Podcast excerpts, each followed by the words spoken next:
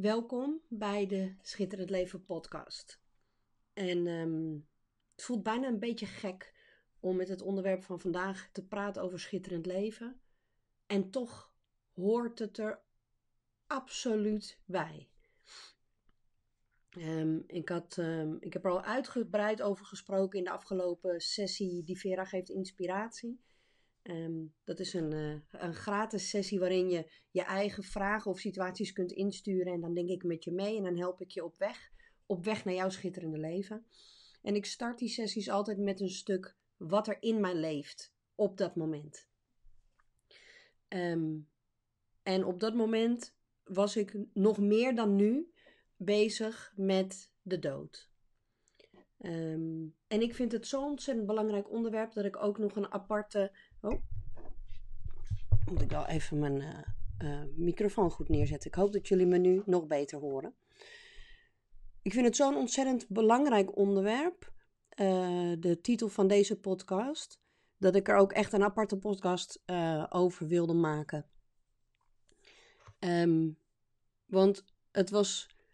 een soort van naar toeval, maar op tien februari schreef ik al in mijn afstemdagboek de zin één sterfgeval en duizend doden.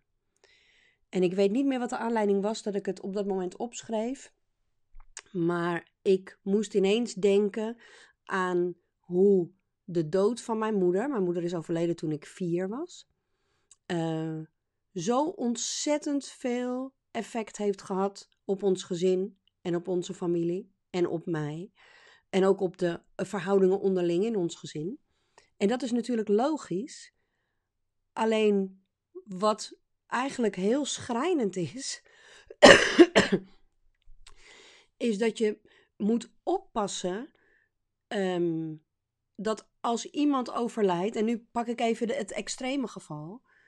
Uh, maar je zal zien naarmate, we, naarmate ik hier verder over praat. En je zal zelf ook nog wel voorbeelden die in je hoofd naar boven krijgen. Het gaat eigenlijk niet alleen maar over een sterfgeval, maar dit is het meest extreme wat, wat ik me bedacht en waar ik helaas ook een enorm naar voorbeeld van heb moeten ervaren, uh, ook nog eens een paar weken geleden. Dat als je niet uitkijkt, kan één sterfgeval meer dan duizend doden betekenen en misschien niet letterlijk, maar figuurlijk. Want wat ik opschreef in mijn afstemdagboek op tien februari, dat ik ineens... viel me dus deze titel binnen en de woorden niet mogen genieten omdat ze dood is. Niet mogen genieten omdat je je schuldig voelt. Hè, in het eerste uh, geval was het voor ons uh, als gezin. Het tweede geval is mijn vader heeft zich uh, uh, eigenlijk zijn hele leven schuldig gevoeld over de dood van mijn moeder. Want de dag dat zij stierf, zij was al uh, langer ziek.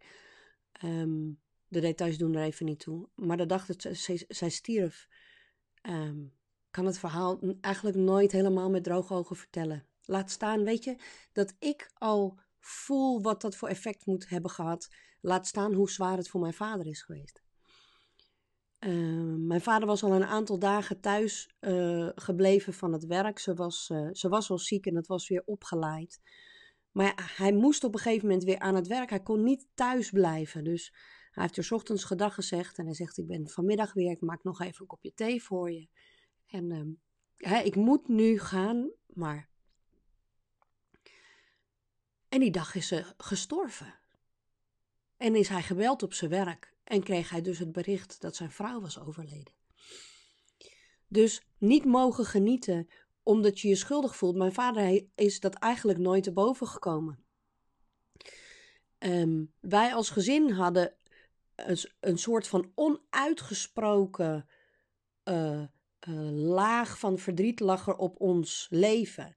Um, zo van, je, je mag ook bijna niet genieten. Hè? Als er zoiets ingrijpends gebeurt, is het bijna nat dan om te genieten. Behalve als je wakker genoeg bent en elkaar daarin juist ondersteunt, om, omdat je weet, je wil niet dat er nog meer geluk en liefde verloren gaat, omdat er één persoon is overleden. Um, niet mogen genieten omdat je bang bent voor nog meer verlies. Hè? Um, als je niet uitkijkt, dan gaat je, je hele lijf en je hele systeem met je aan de haal. En dan ga je denken, ja maar als, als iemand zomaar kan overlijden. Wat nou, uh, er is niemand die zegt dat het niet nog een keer kan gebeuren. Maar ook dat, laat dat alsjeblieft geen reden zijn om ook jouw eigen leven een soort van on hold te zetten. En dit is natuurlijk, um, ik wou zeggen makkelijk gezegd van mij, maar dat bedoel ik, dat, zo vind ik dat helemaal niet. Maar dit is een heel diep inzicht wat ik heb gekregen uh, voor mezelf, maar ook als ik om me heen heb gekeken. Hè, we hebben dus een heel uh, duidelijk voorbeeld gehad met het overlijden van mijn moeder. Nou, nu is mijn vader in... Uh, Het is ook alweer even terug, in tweeduizend vijf ook overleden. Maar toch was zijn dood minder ingrijpend um, dan toen de dood van mijn moeder. De dood is een onderdeel van het leven. Maar als je niet uitkijkt, gaat er meer dood dan nodig is. En daarvoor is het nodig om uh, wakker te blijven en waakzaam te blijven. En vooral ook... als er zoiets gebeurt, om elkaar te ondersteunen in het verdriet, volledig te mogen voelen. Want het verdriet heeft een ontzettend belangrijke functie. Het verdriet heeft als functie om de balans weer te herstellen in het systeem. Maar als je het niet toelaat of erin blijft hangen, en dat betekent dat je het verhaal om het verdriet heen blijft vasthouden, dan, dan, dan kun je de rest van je leven voelen dat je steeds een stukje doodgaat door iets wat er toen is gebeurd. En het is heel bijzonder, hè? Want terwijl ik je dit aan het vertellen ben en ik voel een soort van behoefte om, om degene die de, deze boodschap zal bereiken, om aan de ene kant een, een hart onder de riem te steken, maar ook aan de andere kant om uit te nodigen, om misschien wel dubbel zo hard en zo gelukkig en zo schitterend te leven als dit, is je, dit je is overkomen. En ook voor de mensen die uh, in de omgeving zijn van mensen die iemand zijn verloren. Dat het, het grootste geschenk wat je elkaar kan geven is het alle ruimte om het verdriet te mogen voelen en ermee om te mogen gaan op de manier die goed voor jou is. En vooral um, op een liefdevolle manier ondersteunen om door te gaan met het leven. En nee, dat is niet, joh, je hebt al lang genoeg gerouwd, het is nu al eens klaar geweest. En dat is ook niet, ah joh, kom op, je kan het. Dat is aansluiting vinden bij elkaar en met een open hart... en ruimte geven voor alles wat er is. Maar wel vanuit die gedachte, laat alsjeblieft niet meer doodgaan dan nodig is. Um, een aantal weken geleden kreeg ik een ontzettend schokkend bericht. En dat is eigenlijk de aanleiding dat ik dit onderwerp echt als zodanig ook apart... Ja, weet je, ik vertel het aan jou. Maar het is voor mij ook van belang om er ruimte aan te geven. Want dat bericht triggerde bij mij ook weer allerlei dingen. Ik ben alleen inmiddels gelukkig wakker genoeg om het niet mijn leven te laten overnemen. Een aantal weken geleden kreeg ik een bericht. Ik ben betrokken bij de Alba Academie. Daar heb ik zelf ooit mijn coachopleiding gedaan. En inmiddels geef ik daar masterclasses. En um, dat team was, de, het was wat rommelig in het team geweest. Er waren wat mensen weggegaan en er waren wat mensen bijgekomen. En de directeur was ontzettend blij met de komst van Martijn. Want Martijn was uh, degene die het uh, kantoorteam weer uh, zou gaan leiden. En daar um, uh, een hele belangrijke rol in zou gaan spelen.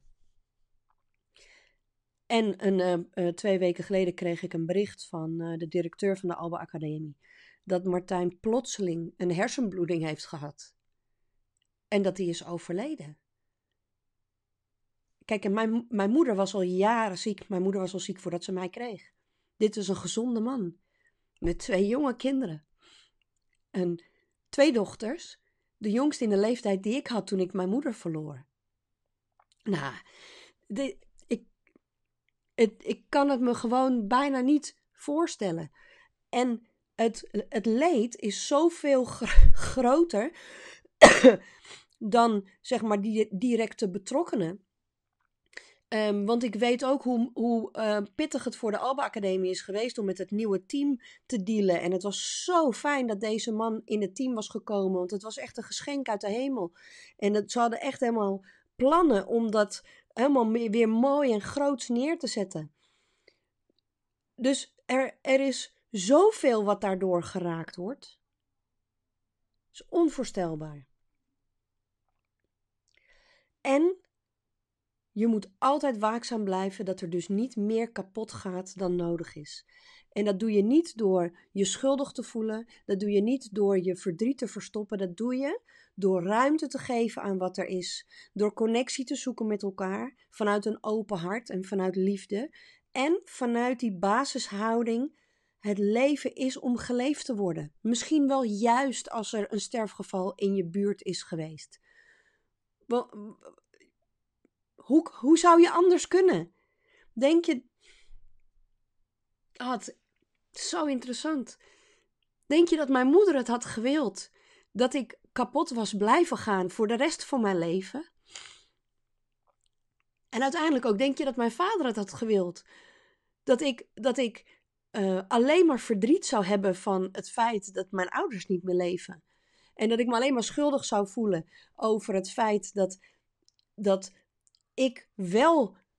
Ik wil meer, ik wil mooier, ik wil groter, ik wil voluit leven. Ik wil alles eruit halen wat erin zit. Misschien wel juist omdat zij hun leven hebben gegeven. En um, nu ik hier sta op dit punt met zoveel inzicht over wat er vroeger is gebeurd, voel ik nog meer liefde en compassie vooral naar mijn vader toe. Want mijn vader is op, op het moment dat zijn, zijn vrouw is doodgegaan, zelf eigenlijk ook doodgegaan. Ik kan het niet anders zeggen. En hij heeft het geprobeerd op de manier zoals hij het... Um, op de enige manier waarvan hij dacht dat het goed was. Ja. En het is zo interessant, want ik ben je dit aan het vertellen. En ondertussen voel ik ook een, een soort van duw in mijn hart. Wat, hè, dus ik voel dit verdriet nu. En ik laat het er zijn. En ik voel een duw... Van, van geluk en van liefde en van kansen en van mogelijkheden. Die voel ik zeg maar opkomen. En ik kan me zo goed voorstellen dat als je um, zoveel verdriet veroorza- um, veroorzaakt. Oeh. Zoveel verdriet ervaart. Dat die duw van dat geluk bijna als niet passend voelt. Maar daar doe ik dus niet meer aan mee. Daar ben ik niet meer beschikbaar voor. Zodra ik de duw voel van mijn, van mijn licht en mijn liefde zeg ik ga maar. Laat mij maar zien welk pad ik mag volgen. Laat mij maar zien welke inspiratie ik mag volgen. Laat niet te veel kapot gaan. En dat ga, dit gaat niet alleen over een sterfgeval. Dat gaat ook als er, als er ziekte is. Of dat gaat ook als er verdriet is. Of, of welk gedoe dan ook. Dat, we hebben één leven, jongens. We hebben één leven. Ik zeg... Maak het schitterend. Maak het het mooiste wat je ervan kan gaan maken. En sleep iedereen erin mee. En um, als ze dat willen natuurlijk. Hè? Maar voel je een beetje de energie die ik je zo graag wil meegeven. En wat ik heb ontdekt is als ik steeds de, de, de uh, oordelen en de roep en de manier van... Wat is juist en wat is niet juist van de buitenwereld? Als ik dat steeds zachter kan zetten. Ook als het gaat over deze heftige onder, onderwerpen als de dood en, en over verlies. Hoe meer ik van nature die innerlijke duw van geluk en liefde een soort van... Dat die een soort van de ruimte kan pakken. Want die ziet dat het mag, die ziet dat het kan. En dat is wat ik jou ook gun. Voor nu. En voor altijd eigenlijk. Vreselijk. Mijn hart gaat uit naar het gezin van Martijn. En mijn hart gaat uit naar iedereen die um, zich in meer of mindere mate nog gebu- gebukt voelt gaan onder het verdriet van het verlies van iemand die dicht bij je staat. En mijn belangrijkste boodschap voor vandaag is: geef alle ruimte om verdriet het werk te laten doen, zodat het weer een beetje in balans kan komen in je systeem. En zodra je die duw voelt van binnenuit, om van iets te genieten, ook al is het van een kopje koffie, geef het de ruimte. Want daarmee creëer je de mogelijkheid dat het steeds meer en meer kan worden, zodat je het omslagpunt kan bereiken, zodat je weer het leven kan leven wat voor jou de bedoeling is. Ik wil je bedanken dat je luistert. Want doordat jij er bent, voel ik nog veel sterker dat ik mijn mooie werk mag doen. Dus, ik wens je een fijne dag en tot de volgende aflevering.